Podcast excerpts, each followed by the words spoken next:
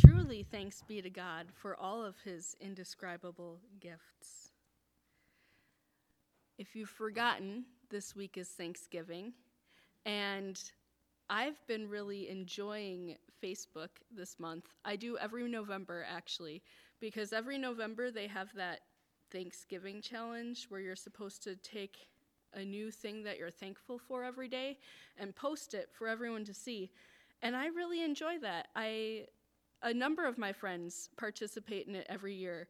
And so every year on every single day, they evaluate, well, what am I thankful for today? And it has to be a different thing every single day.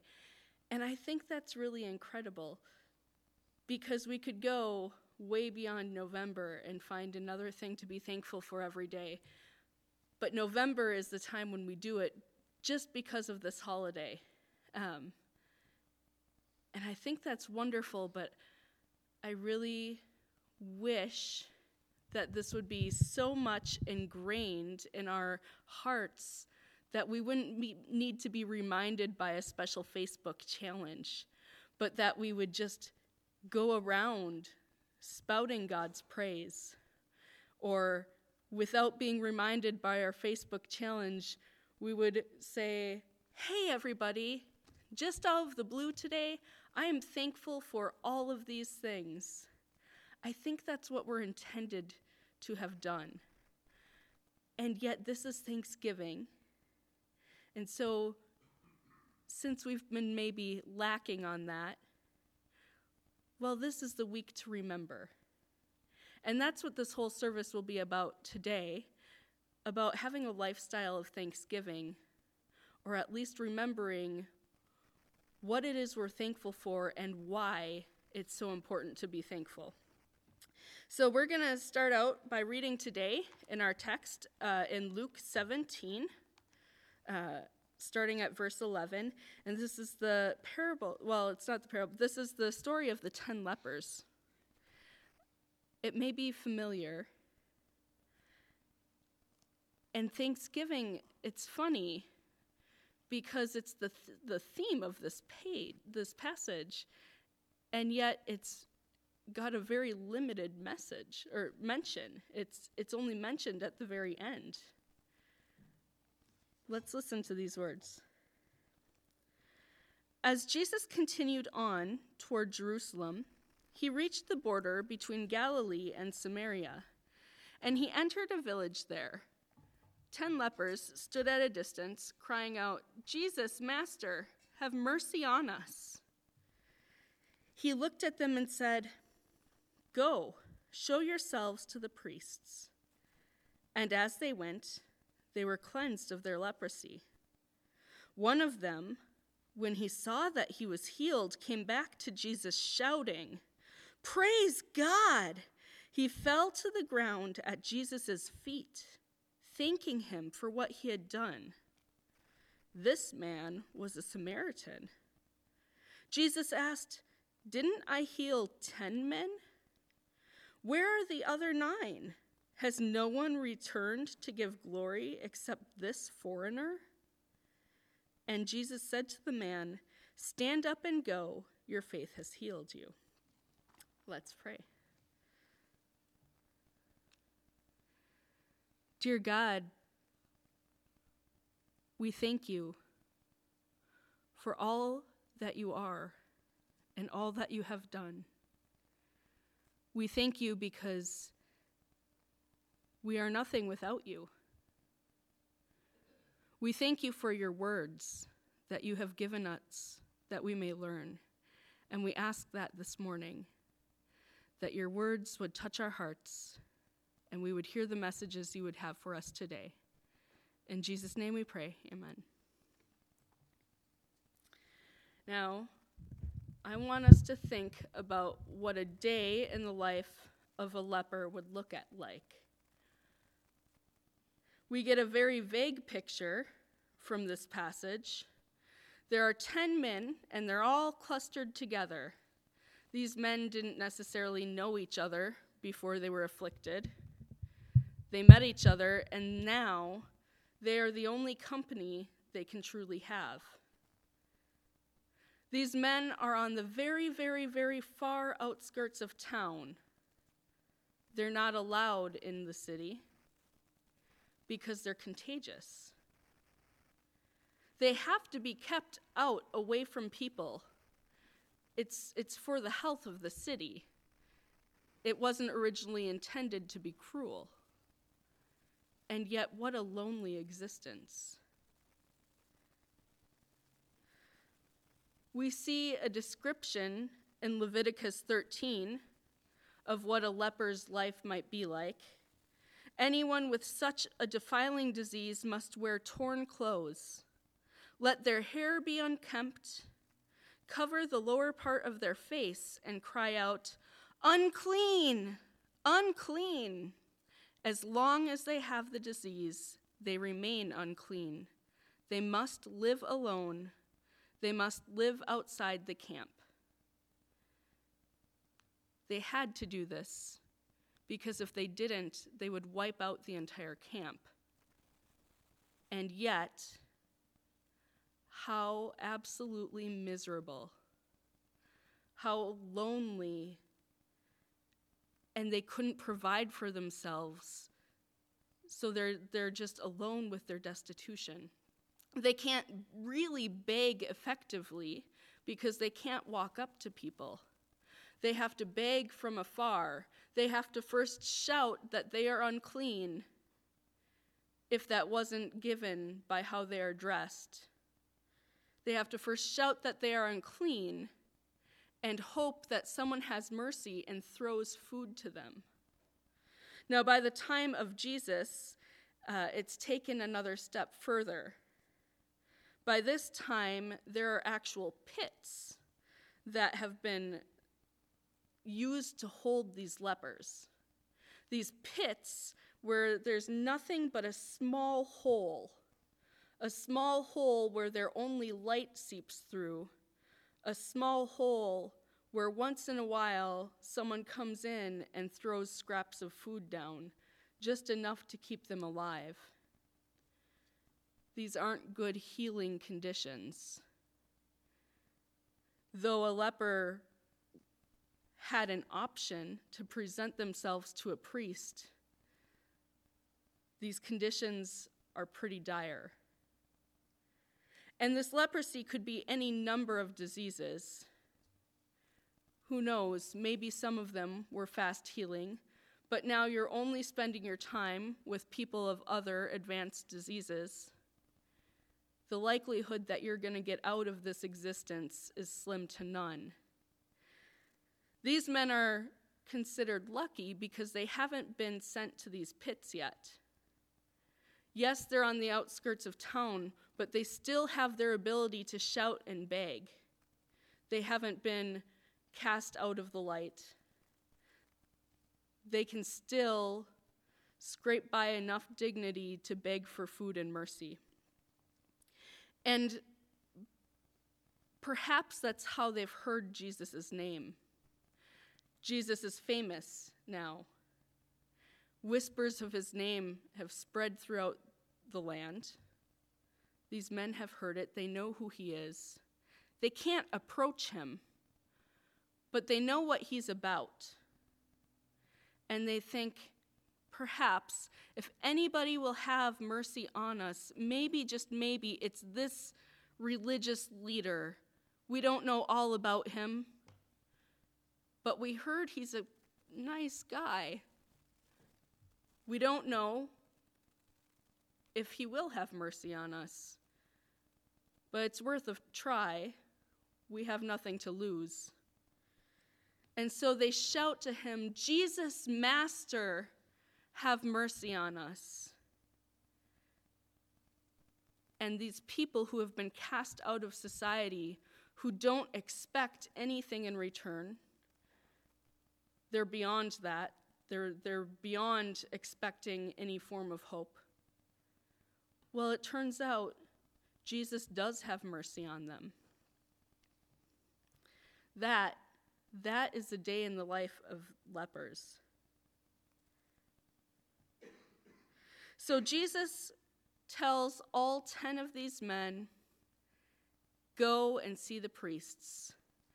This is an interesting thing to do because think about what kind of trouble they would be in and what kind of havoc they would cause in the city if all these very infected, contagious men were to just decide, you know what, I'm going to see the priest before I'm clean. Trouble doesn't begin to describe it. Their lives would be over. But Jesus tells them, Go and see the priests. They haven't been cleansed yet, they are still infected.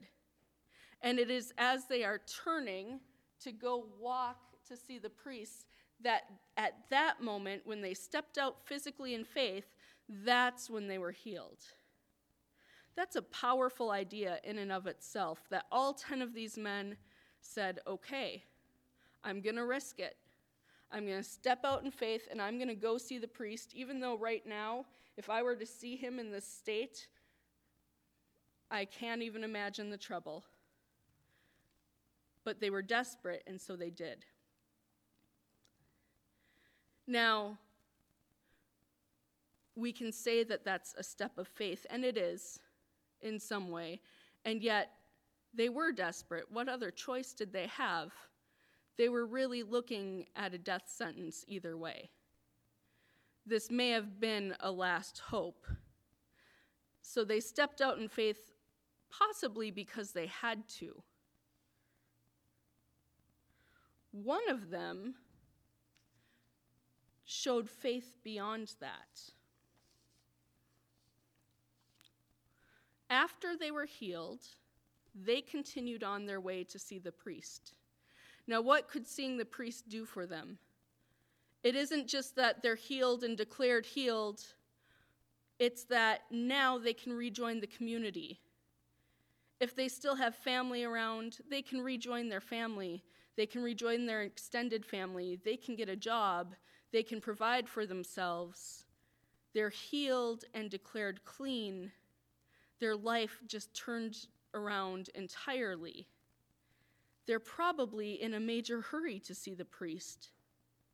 The sooner they see him, the sooner they can get back on their feet. But one man sees that he's been healed and turns around before continuing on. This man was a foreigner, a Samaritan, even. Not just a foreigner, but a despised foreigner. Samaritans and Jews were at odds with each other, first of all, because Samaritans were of a mixed race. They were half Jewish and half pagan background, and that alone offended their Jewish counterparts. Because of their pagan backgrounds, this group was not one that was necessarily known for worshiping God. So, in all, they were seen as immoral, and hardened to God. And at the same time, for being biracial and a project, product of the Jews as well, these Samaritans weren't really accepted by the non Jewish members of society either. They were outcasts, they were second rate citizens. Their lives would have been hard enough without having leprosy. In fact, it's fair to say that his life was much harder than the other nine lepers in order for his life to improve, even marginally, from being an outcast leper Samaritan to being an outcast Samaritan, he still had to be declared clean by the priest. And his being declared clean was less of a guarantee than the other nine. The priest was less likely to find this man as agreeable as the other nine Though his cleanliness would likely pass, who's to say for sure? And even so, he's going to return to having a life of the second class citizen in the midst of these people who despise him all around. It's not going to be easy when even when he is declared well. So why should he be more thankful than the other 9 when it's safe to say that his lot in life is significantly harder. and yet he turns around. And he doesn't just say, Thank you. He shouts praise to God and he threw himself at Jesus' feet in what was a very deep, very public, very open expression of gratitude. And then something else happens. Something subtle. This is where we see the difference between the physical healing of the ten and deliverance. And Jesus defines for us exactly what's happened. He chooses his words as carefully as ever, and he says, This foreigner, also to be understood as this pagan, this heathen, was the only one to praise God? Well, that statement will get people to think the only one whom they assume is religiously inferior is also the only one who's praising God. All 10 of them were physically healed as soon as they turned and began walking, an equally physical act. But this man recognized something in his heart and proclaimed it. And Jesus acknowledged his proclamation and the change in his heart. He acknowledged that praise and thanksgiving as faith. Here we see that faith and thanksgiving are intricately entwined. They're no longer just two separate concepts, they're dependent on each other. Those nine had enough faith to turn and walk toward the priest, but this one has faith. Enough faith that he praised God and gave the glory to him. And so Jesus says, Your faith has made you well. Wasn't he already just cleansed of the leprosy? That was a separate act. What is Jesus declaring well now? His soul. He has declared him well physically, and now he is well and healed because his faith ran deeper. And that is evidenced by the thanks and praise he gave to God.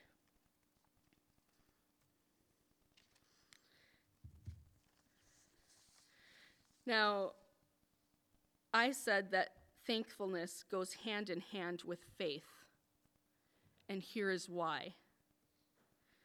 It helps us to remember our place in relation to God. It is God who is great, not because we are deserving, and not because we've done anything, and not because of how great we are or who we are. God is great and merciful and loving because that's who God is and what God does. And this man recognizes that. He recognizes that it is not by his own works that he is healed. He did nothing but cry out. He is a Samaritan, and as far as this society is run, he doesn't deserve this healing, and he doesn't deserve the attention of Jesus, who is not just a Jew, but a well known, famous Jew. So he knows it's not by who he is or what he's done. He knows something greater is at work here. And that's very much a key to faith. We have faith that Jesus will heal, we have faith that we can have salvation in Christ. We have to have faith because there's nothing we can do to earn it. It's not about who we are. That's the position the Samaritan is in. And Jesus recognizes this as an act of faith. The moment he turns and praises God, Jesus recognizes that he knows his relationship to God. He knows his place. He knows he is not greater than God. He knows it is God who has given him this gift. And he acknowledges it publicly, loudly, proclaims it in front of everyone. And he is so grateful that he throws himself at Jesus' feet. This is a lifestyle. This isn't just him waking up one day and saying, Today I'm thankful for one thing or another. This is him saying, My very existence and identity depends on God because God has been greater. God is greater, and he did this thing for me. And he throws himself at Jesus' feet. What would it look like for us to have that kind of lifestyle? To not just wake up in November and say, Yes, I'm going to give a thankful update on my Facebook status, but instead to every day say, Wow, I can't begin to exclaim loud enough how thankful I am to God because of what he has done and who he is. That's kind of where this man is. Now, also, there's a parallel that's a really big stretch here. Ten men were healed and only one came back, and this is just one instance. That means in this one situation, 10% of God's works have been acknowledged. And in this one situation, 90% of the people have probably decided they're going to give God praise when the time is right for them. Maybe after the priest declares them clean. But this man has a lifestyle of thanksgiving, and he says, you know, it's probably not convenient for me right now. I should probably go to the priest first and get myself situated. That's probably the best idea. That's what society expects of me. That would be the most convenient. I should do that, but I can't because first I have to thank God. Not after I'm declared clean, but right now. I have to praise God right now. I wonder if in our lives there's more we can acknowledge our thanks for. I think we thank God for the things that we remember, or for the basics, or we thank God when it's convenient for us, maybe when we're praying at the end of the night but what would it look like to be thankful 100%? Not just, you know, 10% like in this situation. What would it be like to thank God for even the things we take advantage of and to thank God even when it's maybe not the most convenient? I think for me, that might look like something like being very openly thankful and praising very openly, even in front of my family. That's a difficult spot for me. My family don't necessarily believe in the same things I believe. That's not convenient for me to go around praising God in front of them. It's just not convenient. And yet, what would it look like if I did? What would it look like for you to praise God even when it's inconvenient. It's got to look a little different for everybody. Where is your lifestyle of thanksgiving taking you and challenging you? Here's another little stretch. Nine of these men grew up uh, fully Jewish. Nine of these men, before they became lepers, were accepted into society. Nine of these men grew up knowing the promises of God, grew up being accepted by their neighbors and friends, Sure, this is a miracle, and miracles are still amazing. But they didn't turn back right away and thank God. Could they have, in some way, expected it? Could they have, in some way, felt that it was their entitlement? Certainly, that Samaritan is not entitled to this healing, but perhaps these other nine are. Perhaps these other nine who are Jewish can expect to have some treatment from this master. Maybe they didn't expect much, but they would have expected more than this, this Samaritan. Could there have been entitlement? Or maybe I can word that differently. Could that have been pride? Remember, I said thankfulness goes hand in hand with faithfulness. Could their pride be a stumbling block?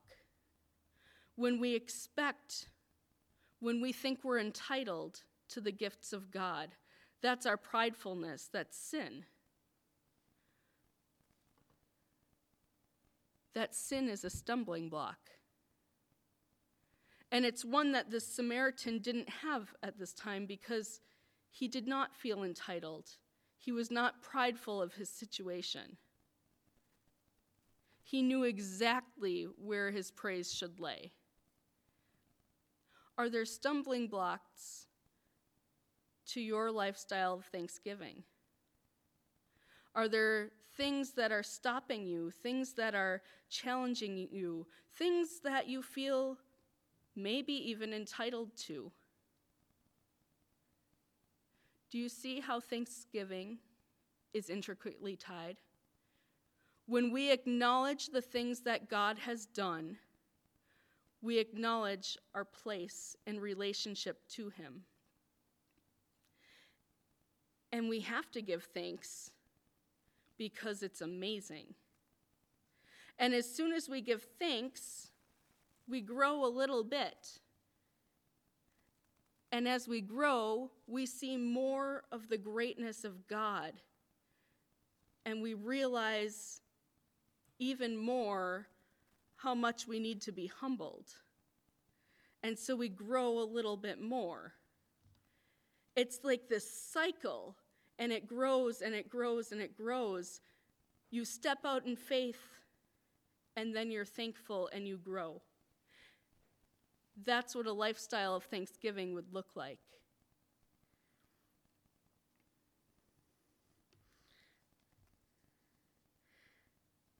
Now, Jesus announced to this crowd, and this is really important because this is before Jesus died on the cross, obviously. This is before people really understood that the kingdom of God was for everybody. Jesus announced to this crowd that this foreigner, this man whom we've always deemed religiously inferior, has been given physical and spiritual healing because his faith has been demonstrated as genuine. Before Jesus ever died for our sins, he extended God's mercies and blessings to this despised Samaritan community. And it was received better than it was to this beloved Jewish community. What message does that send? That sends this message to the people that, yes, we are the chosen nation of God, but there's an extension here. And it comes because of this man's gratitude and faith. That's shocking. We were talking the last several weeks about how, how we can be relevant in our community. Well, one real easy way to do that is to just show gratitude to God. Can you imagine this shocking message that was spread that day as this foreigner this despised man was welcomed into God's blessings and mercies. all he had to do was show praise and thanks. What does that say to our friends and family when we, when we give genuine thanks and praise to God? When we live a life of genuine thanks and praise, and not just one day a year on Thanksgiving, we make a toast and say what we're thankful for. But every day we live out and we say, I am truly thankful because I am breathing right now. And you know what? That breath comes from God. I did not earn it, it was given to me. Something as mundane as breathing is actually miraculous. And that can spur us on to this life of thanksgiving. Now, I really enjoy the prayer of examen. It's one of my favorite spiritual growth activities. Um, there are different ways you can use it, and there are different ways to emphasize what you're thinking about. But one way to use it is to think about all the ways that you are thankful for God. And this prayer of examen goes through your life, mundane detail by mundane detail, and you examine every step of your day and you see where God was in that. And the first day that I ever did it, I thought it was a challenging, if maybe a little boring activity. But by the time I'd done it day or, or week after week, it became very powerful because you become more in tune to seeing God in these little tiny details. We're going to partner up. We're not going to go through the whole prayer of examen. That takes maybe half an hour. If you want to check it out, Google it. There are lots of different approaches. We're going to go through two steps with partners. The first step is simply to step through your day and say, What have I done today? and look back on it. And the second step will be to thank God for where you've seen Him so far. So here is an example. Today, I woke up. And yes, that's part of this, because we cannot forget how important that is. Today, I spent quiet time with God. Well, obviously, I see God in my quiet time. Today, I had breakfast. And while I was having breakfast, I talked to my roommate. It seems so mundane, but that's what you do. You go through step by step and you look and you see where God is and where you don't expect Him. And then after that, give thanks to God for each place you've visited today, even if it seems as mundane as eating breakfast.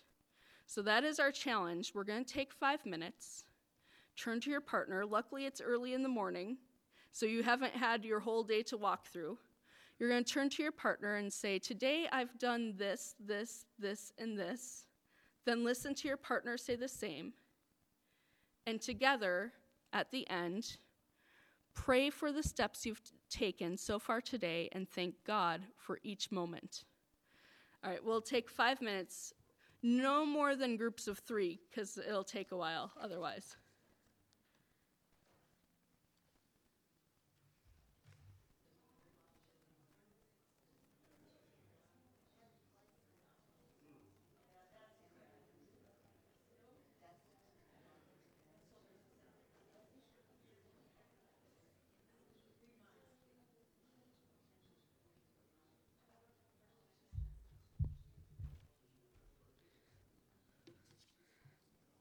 When we walk through our lives bit by bit and piece by piece, we start to see God popping up in the smallest, dare I say, even the most boring details. The way that we wouldn't ever expect to see Him or that we take advantage of. It's the beginnings to a whole lifestyle of thanksgiving when we see how we depend on Him for even the most mundane details of our lives. I want that for this congregation. I want us to be a body who just praises God for everything. And what a great week to start.